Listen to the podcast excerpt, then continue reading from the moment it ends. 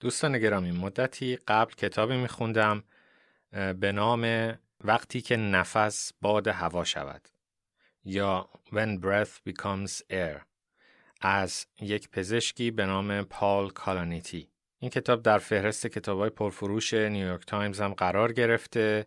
و در ایران هم یک بار به چشمم خورد که ترجمه شده. حالا به چه نامی دقیقا ولی کم و بیش همین نام When Breath Becomes Air وقتی که نفس باد هوا شود. این کتاب سرگذشت ماهای پایانی پزشکی هستش که متوجه میشه سرطان گرفته و در حقیقت ایشون دستیار سال پنجم رشته جراحی مغز و اعصاب هستش. یعنی سالی که دیگه باید به عنوان متخصص مغز و اعصاب فارغ و تحصیل می شده با یک کمردرد بسیار شدیدی که مدتها فکر می‌کرده به خاطر فشار کار هستش. متوجه میشه که مبتلاست به سرطان ریه و سرطان پیشرفته که متاستاز هم داده و به اعضا پخش شده. و خب به محض اینکه متوجه این قضیه میشه با توجه به اینکه همسرش هم پزشک بوده خب بلافاصله مشاوره می‌گیره و بلافاصله به متون مراجعه می‌کنه سعی می‌کنه ببینه که در حقیقت امید به زندگی یا سروایوال این نوع سرطانی که گرفته چقدر هستش و نهایتا زندگیشو رفع رجوع می‌کنه تعدیل می‌کنه و دیگه بیمارستان نمیره. حتی قسط خونش رو تغییر میده با خانواده مشورت می‌کنه و به هر حال تمام اقداماتی که حاصل این آگاهی کاملا بیکم و کاست و دقیق و شفاف و در این حال دردناک این آقای دکتر بوده نسبت به وضعیتش که چند ماه بیشتر زنده نیست و به احتمال بسیار بسیار زیاد زیر دو سال. و خب ایشون با توجه به اینکه سابقه لیسانس و فوق لیسانس ادبی هم داشته و همیشه دوست داشته که کتاب بنویسه شروع می‌کنه به نوشتن کتاب حاضر کتابی که در دست ماست و تجربیاتش از زندگی سوالات بزرگ فلسفی و درک و حسی که از شرایط انسانی داشته. اما چیزی که برای من جالب شد این هستش که همینجور که روزنگار در حقیقت وقایعی که براش اتفاق می افتاده و به انتظار مرگ بوده این فرد خب مسئولیت های رشته سنگین جراحی مغز و اعصاب رو ایشون رو ازش معاف می‌کنن و بهش فرصت خیلی زیادی میدن و ایشون میره به دنبال شیمی درمانی و فیزیوتراپی و امور دیگه. اما بعد از اینکه شیمی درمانی کامل میشه و در حقیقت ایشون احساس سلامتی می‌کنه برای یه چند ماهی اتفاقی که میفته اینه که احساس می‌کنه که دوست داره که برگرده به اتاق عمل و دوست داره که کارش رو ادامه بده و جراحیش رو ادامه بده و این امکان رو بهش میدن. منتها از کارهای حاشیه‌ای مثل مثلا نوشتن خلاصه پرونده نوشتن مشاوره رفتن به درمانگاه و آموزش به اینترن ها و غیره ایشون رو معافش می‌کنن. و ایشون فقط و فقط می‌رفت اتاق عمل و جراحی که دوست داشته انجام می‌داده. و با توجه به اینکه پزشک خیلی تاپی بوده دستیار بسیار تاپی بوده خب خیلی هم مورد تشویق قرار می گرفته و آهسته آهسته این باور طی کتاب برای خودش ایجاد میشه که خب ممکنه جزو اون درصد بسیار کمی باشه که حتی تا ده سال هم عمر می‌کنن. و همینطور هم برای همکارانش این اتفاق میفته و بعد می‌بینیم که از بیمارستانهای شهرهای دیگه و بیمارستانهای دانشگاهی و خصوصی شهرهای دیگه میان دنبالش که حتی به عنوان ریاست بخش neurosurgery انتخابش بکنن برای اون شهرها و حتی میبرنش و اون lifestyle اون شهرها رو نشونش میدن که شما اگه بیای مثلا این خونه رو می‌تونی بگیری قسط در ماه انقدر خواهد بود و بعد مثلا این بیمارستان کارت در هفته انقدر خواهد بود و خلاصه شرایطی پیش میاد که رفته رفته می‌بینیم اصلا انگار اون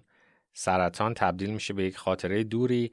و زمانی که از یکی از این سفرهای آشنایی در حقیقت داشته برمیگشته داشتن میرسوندنش فرودگاه که برگرده شهر خودشون شهری که درش دستیار رشته جراحی مغز اعصاب بوده ناگهان دچار این اشراق و این دریافت میشه که هیچ کدوم اینا اتفاق نخواهد افتاد و من در حقیقت در یک وضعیت انکار به سر می‌برم و نمی‌تونم این کارا رو بکنم. شهری که الان درش ساکن هستم شهری هستش که در حقیقت شهر آب و اجدادی همسرم هستش و خانواده همسرم اونجا هستن و منی که نمی‌تونم با قطعیت بگم که ده سال عمر می‌کنم یا چند ماه دیگه فقط زنده هستم نمی‌تونم همسرم رو از اون مکان زندگی خودش در حقیقت آواره بکنم و بکشونم به همچین شهری به امید یک خیال. و بعد یه آگاهی و یک خداگاهی پیدا می‌کنه به این که انگار من دارم مراحل سوگ رو معکوس طی می‌کنم. مراحل پنجگانه سوگ که یک چیز خیلی شناخته شده هستش در روان پزشکی وقتی که یک خبر بسیار بد به آدم می‌رسه اولش انکار هستش و بعد خشمه که این خشم آدم ممکنه که فرافکنی بکنه به اون کسی که این خبر بد رو بهش داده. و مرحله بعدی چانه زنی هستش مرحله بعد افسردگی و نهایتا پذیرش و انتباق با اون اتفاق عظیمی که افتاده. و بعد این دکتر پال کالانیتی میگه که من احساس کردم که اون اول که این خبر به من رسید و همه تعدیلی که در زندگی ایجاد کردم همه همه نشان از این داشت که من به پذیرش و قبول رسیدم. و خب بعدش برای مدتی افسرده بودم و بعد شروع شدیم که هی برم مثلا در مقالات فلان مقاله بسیار مثلا case report نایاب چک بکنم ببینم که آیا مثلا کسی با این نوع سرطان من تا ده سال هم زنده مونده نمونده و هی امید بستن به روش های شیمی درمانی جدید و روش های ایمونوتراپی جدید. خلاصه روش هایی که افراد بهش امیدوار هستن و نهایتا این که من در یک شهر دیگه ای دارم برای یک position کاری مثلا با prospect یا چشمانداز 10 تا 15 ساله دنبال شغل میگردم این دیگه نشان از همون مرحله اول داره که انکار مطلق هست. و گویا که استادا همکارا و همه هم در این طی کردن معکوس مراحل سوگ با ایشون همراهی می‌کردن. مثلا ابتدا بهش میگن که خب تو باید بری به درمانت برسی و اصلا نگران هیچی نباش و استراحت کن و از زندگیت لذت ببر. بعد یواش یواش بهش عمل جراحی میدن و بعد در مرحله نهایی اون اتندا و استادا بهش میگن که اگه می‌خوای فارغ تحصیل بشی باید خلاص پروندن بنویسی درمانگاه هم بشینی مشاورم بری و بقیه کارها. یعنی انگار یک نوع انکار جمعی اتفاق میفته و خب این آقای دکتر به فاصله کمی از اینکه دوباره شروع می‌کنه با همون شدت کار کردن سرطانش عود می‌کنه و همین کتاب حاضر هم که پرفروش شده و به سلر شده نمی‌تونه به پایان ببره به خاطر خستگی بسیار شدید و عوارض بیماری و نهایتا در کمتر از دو سال چیزی در حدود 20 ماه ایشون فوت می‌کنه و چپتر آخر کتاب رو همسر ایشون می نویسه. اما کتاب پر هستش از دریافت های بسیار دقیق فردی که هم زمینه و پیشینه ادبی داره و هم و هم زندگی رو از چشم زیست شناسی بهش نگاه می‌کنه. اما جالب ترین نکته که من تو این کتاب دیدم همین طی کردن مراحل سوگ از آخر به اول بود. و اصلا دلیلی که این قصه رو براتون گفتم اینه که احساس می‌کنم در این بحران پندمی کرونا هم در کشور عزیز خودمون و هم گویا که در دنیا افراد دارن این مراحل سوگ رو از آخر به اول طی می‌کنن. شبیه این آقای دکتر. در ابتدا که خب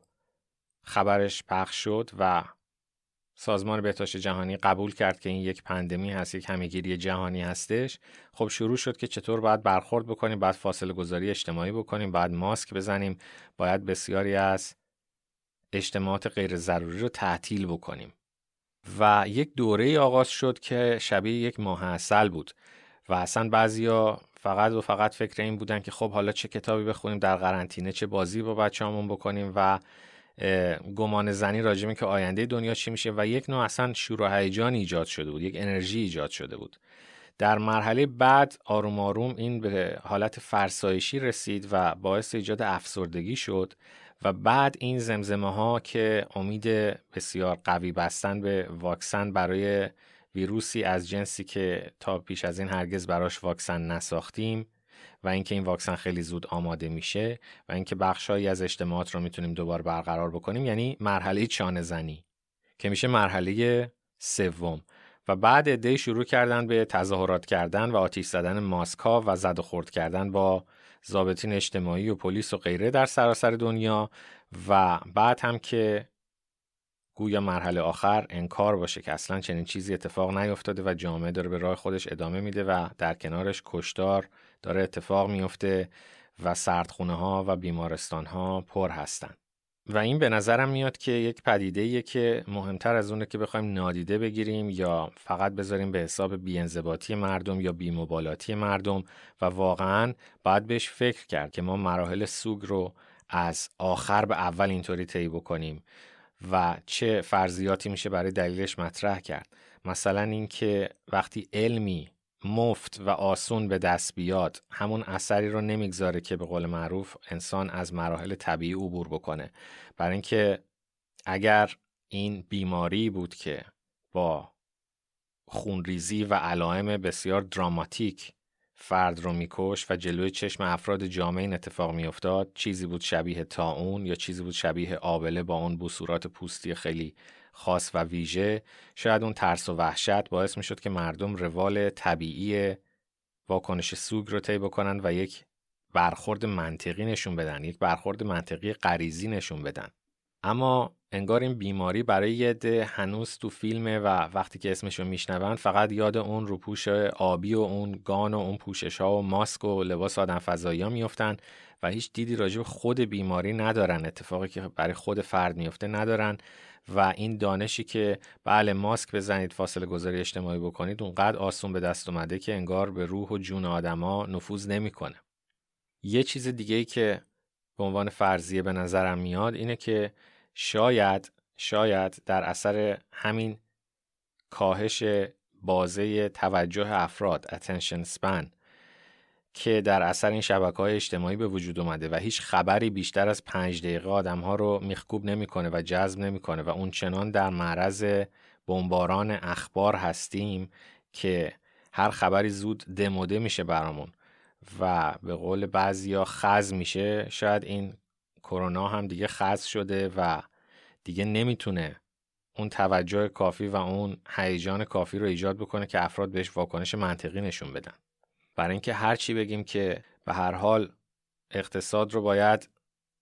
گردوند و زنده نگه داشت ولی بعضی رفتارها هیچ توجیهی نداره. بعضی اجتماعات واقعا هیچ توجیه اقتصادی نداره. نزدن ماسک هیچ توجیهی نداره. ماسکی که خود افراد می‌تونن خیلی راحت یک ماسک سلایه بدوزن و ماسک های پارچه و حتی در تلویزیون هم می‌بینید که خیلی از سیاستمدارای دنیا هم دارن استفاده می‌کنن. بنابراین توجیه که پول نداریم ماسک بخریم هم واقعا توجیه قابل قبولی نیستش. و بسیاری از آمد و رفت و آمدا و عدم رعایت فاصله گذاری اجتماعی اینها فقط و فقط می‌تونه علامت یک انکار باشه و ما باید دنبال دلیل این انکار بگردیم. آیا این یک جور خودکشیه؟ خیلی رمانتیک به نظر میاد که قبول کنیم که بله این با آگاهی داره انجام میشه و یه عده می‌خوان خودشونو بکشن. ولی واقعیت اینه که همین افراد با اولین سردرد و سرفه آنچنان میترسن که من این رو خیلی بعید می‌دونم. علت این رفتار خودکشی باشه. بیشتر نوعی انکار دست جمعی هسته. شاید به دلیل اینکه واقعا اون دوپامین به اندازه کافی در مغز ترشح نمیشه که افراد بتونن تمرکز کنن روی این موضوع و سعی بکنن این رو حل بکنن. در هر صورت دوستان هیچ تفاوتی در وضعیت ایجاد نشده جز اینکه کشتار این ویروس بدتر شده و طبق یه سری گزارش ها ویرولانس و بیماریزاییش بیشتر شده ماندگاریش در محیط بیشتر شده. هنوز واکسنی براش نداریم هنوز داروی قاطع و شفابخشی براش نداریم و شرایط عوض نشده که افراد بخوان سپرشون رو بندازن.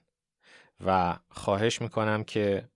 یه مقدار روی این مسئله فکر بکنیم به مراحل سوگ فکر بکنیم. به هر حال یه مصیبتیه که به جامعه بشری اصابت کرده و این راه حلش این نیستش که ما بخوایم با واکنش های غیرعادی و غیر طبیعی وضعیت رو بدتر بکنیم و نباید سب بکنیم تا اینکه حتما مصیبت به خانواده مستقیم خودمون نازل بشه تا اینکه بخوایم رفتارمون رو تغییر بدیم. از اینکه شنیدید متشکرم.